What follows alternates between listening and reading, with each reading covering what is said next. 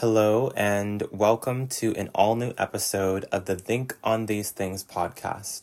I am your host, Kiru, and I am excited to get into another episode where we are using affirmations from the Book of Positive Affirmations to really explore different stories, experiences, and lessons. Um, I'm personally sharing them, of course, because I'm your host. So I'm sharing with you stories, experiences, and lessons that I have learned in step with the use of these affirmations over the years. So, without further ado, um, Oh, yeah, it's kind of funny. I think I normally have something to talk about at the very beginning of these episodes. I think today, let's just dive in to the affirmation for today. So, yesterday's affirmation was for day number 13. Today, we are on affirmation number 14. Oh, oh, oh. Okay. It's like I have one hand with the phone and one hand with the book um, so I'm just trying to get over to it. The Book of Positive Affirmations, um, as I always say, mine is tried and true. Actually, I almost always say that it's just torn and tattered. Um, I've decided all of a sudden to start going with um, tried and true. I've had this for a while and it's been through a lot. I'll talk about that later. Today I am just sharing that I have the illustrated version. If you have the illustrated version, you know, maybe you wrote down something. You can see like there's marks everywhere up in this book you want to take it out of the view. Um, if you have the simplified version it is numbered day by day. So whichever one you have i hope that's been enough time for you to find the page to come along on this journey. And today's affirmation is as follows. I was created for love. I was created for love. I was created for love.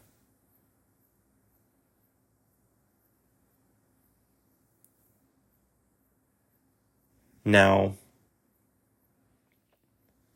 I'm really curious where my next words are going to take us as a community, as a unit, as a group.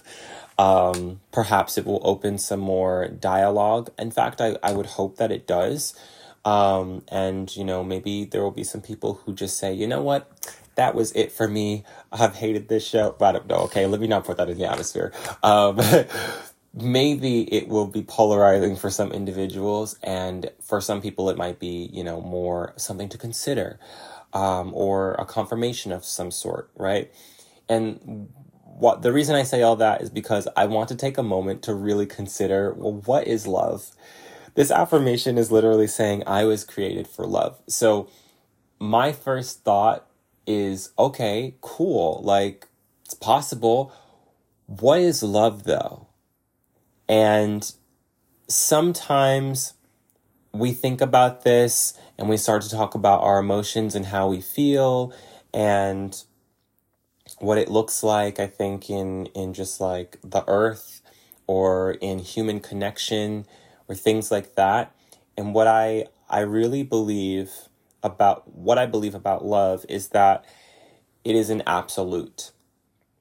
And so that's not to say like anything about good or bad, um, about positive or negative, because I believe it all exists under the the banner of love that there is tumult that we endure uh, in our pursuit of love, and that, you know, there are lessons and grievances that we're even introduced to throughout our lives, all in pursuit and in purpose of love. Um, it's one of those absolutes like truth or joy, right? Um, it's difficult to define. In fact, I would posit that it's nearly impossible to come up with a consistent common definition for something as absolute as love. Even in recent years, um, with another absolute, which um, actually there's two other absolutes that come to mind uh, that I'm going to add to the list. And if you don't have a list of like, what are these absolutes? This is your first time hearing this philosophy. Um, write this down come back to it, Google it. I don't know. Do do whatever makes your heart feel content after this episode, right? We've got truth on that list, which in recent years we've heard this concept of my truth and your truth coming out. Um, and it's such a popular topic of conversation that when people mention the truth, it's it's like an argument all of a sudden. It's not anymore um, a dialogue or like a, I hear you, you hear me, because I think sometimes if we're not careful, we actually use that concept of my truth and your truth as a way to dismiss each other's points of view. Um, and if you don't believe me or if you don't understand what I'm saying, go literally anywhere online. Go to the news, go to TikTok, go to Instagram, and listen to discussions where people are saying, well, my truth is, okay, so like your truth, you and your truth go over there, right? Uh, I'm just going to sum it up for you. You and your truth go have a party over there. Me and my truth are going to go over here, and we're both going to be alone. How about that, right? I think sometimes when we are so dead set on defining absolutes and owning them, we miss out on the fullness of life. What do I mean by that? That there's so much to the tapestry or the masterpiece that is the experience of life um, sometimes we are so hell bent on owning different aspects of our lives or controlling different aspects of our lives that ultimately we were not designed to have control over. And what it does is it strips us of our ability or our opportunity, or really, I think, really what it strips us of is our willingness to perceive and engage the fullness of life. So that is with any of those absolutes, when we're doing our, our, our best, trying our hardest to define love in quantifiable metrics that we can always come back to. This is love. These are the characteristics of love. People have done their best to define different aspects of it. And I think that's a beautiful thing. Before we had, you know, this uh, singular word in the English language um, way back in the way back whens, right? Uh, it was expressed in many different ways and terms. Um, in in the Greek language, we know that there's many different ways to to acknowledge love and what it is, whether it's a brotherly love or it's a, a friendship type of love or it is um, and all consuming love. The list goes on, right? We had those different ways of identifying love. And then along the line of time, I'll come up with better sayings as I continue to do episodes. Uh, along the line of time, we've decided that it's easier for us. I, I suppose, I'm not sure if this is true. Let me know how you feel, right?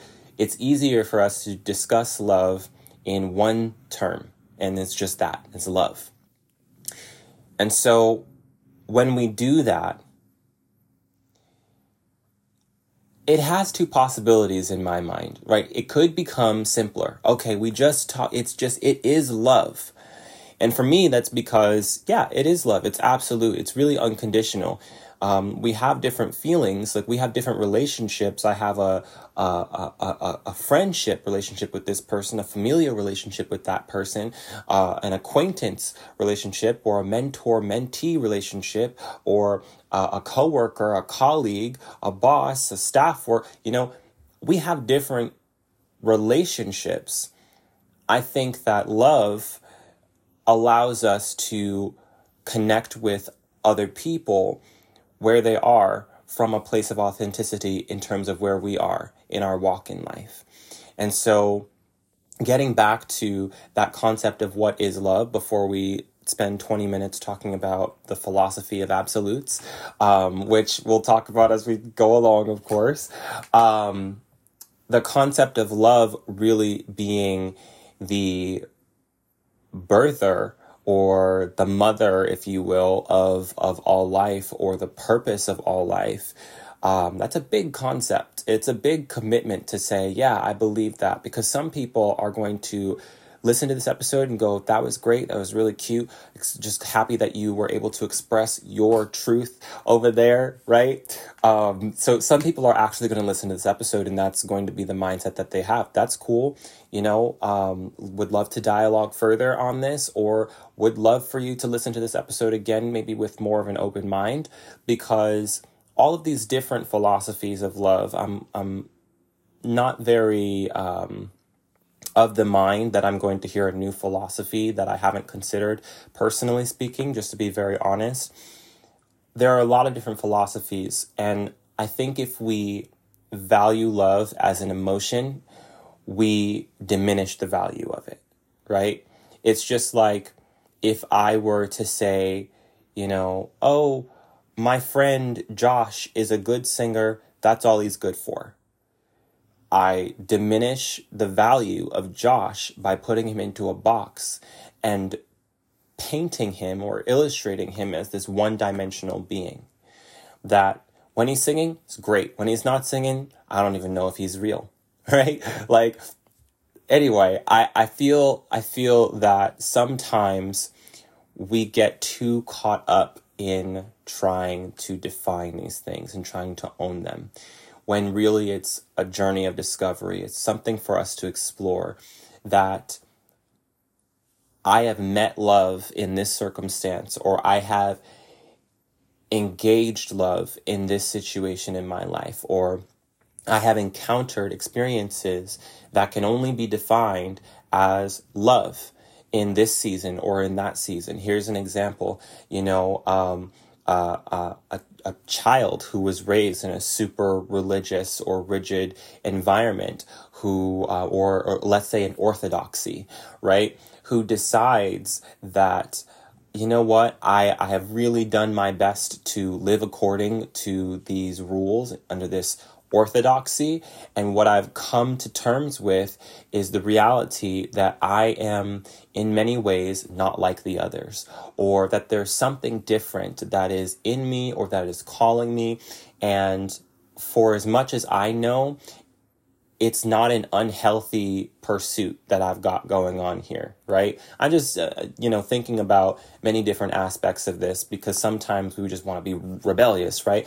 And I think that sometimes we paint people as rebels when we really just should be painting them as um, people who pursue their authenticity different discussion for a different day. I'm painting a picture here. Stay with me.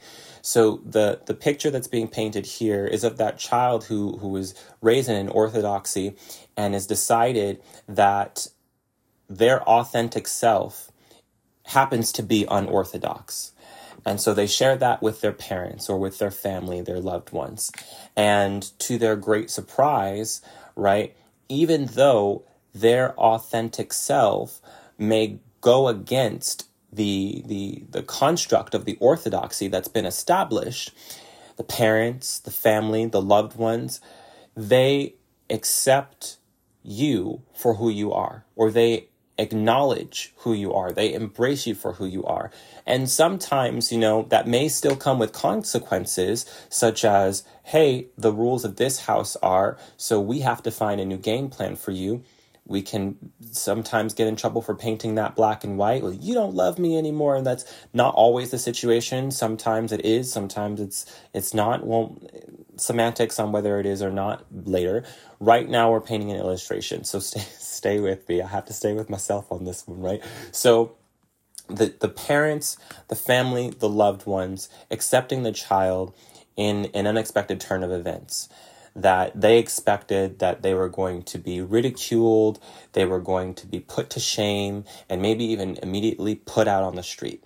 Very real situations that happen all across the nation, all across the world, every single day. So instead of receiving that shame, that ostracization, they were embraced. That is an example of love, that there's no conditions on the experience. There's not, if you do this, right? There are some universal laws about cause and effect that if I run into a cactus, then I'm going to walk away with some holes in my body if I'm able to walk at all. If I run in front of a bus, okay, you know, you get the picture. There are certain universal laws that are at play.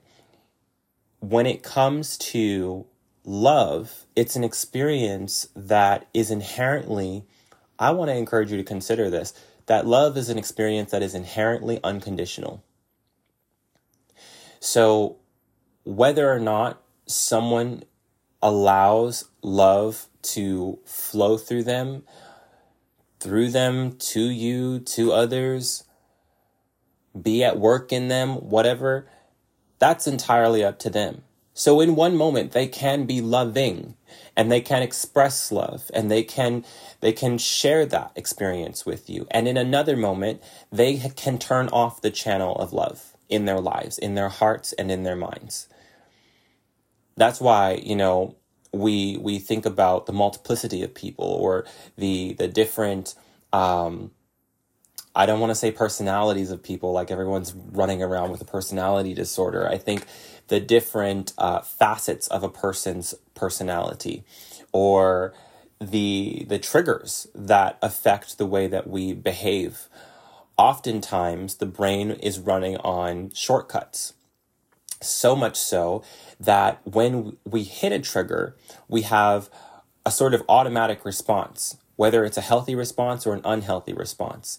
And for some people, we haven't manually switched on the channel of love in these situations. Just just yesterday, the affirmation was that kindness is a byproduct of love. So if in certain situations we're experiencing hurt and we respond to that with hate, right? Um, not that I'm pinning hate up as an as an absolute opposite of love, which we'll discuss a little later in um, this this series. What I'm saying though is that if we're not careful, we'll have automated responses that are so unhealthy, it's impossible for them to be an example of love. That because you treated me this way, I'm gonna match that energy, or I'm gonna get loud because you're getting loud, or I'm gonna get in your face because you're getting in my face, or I'm just gonna go and throw gas on this fire because it looks like you got a spark, right? Whatever the case may be, when we choose consciously to respond to those situations with love, it looks different.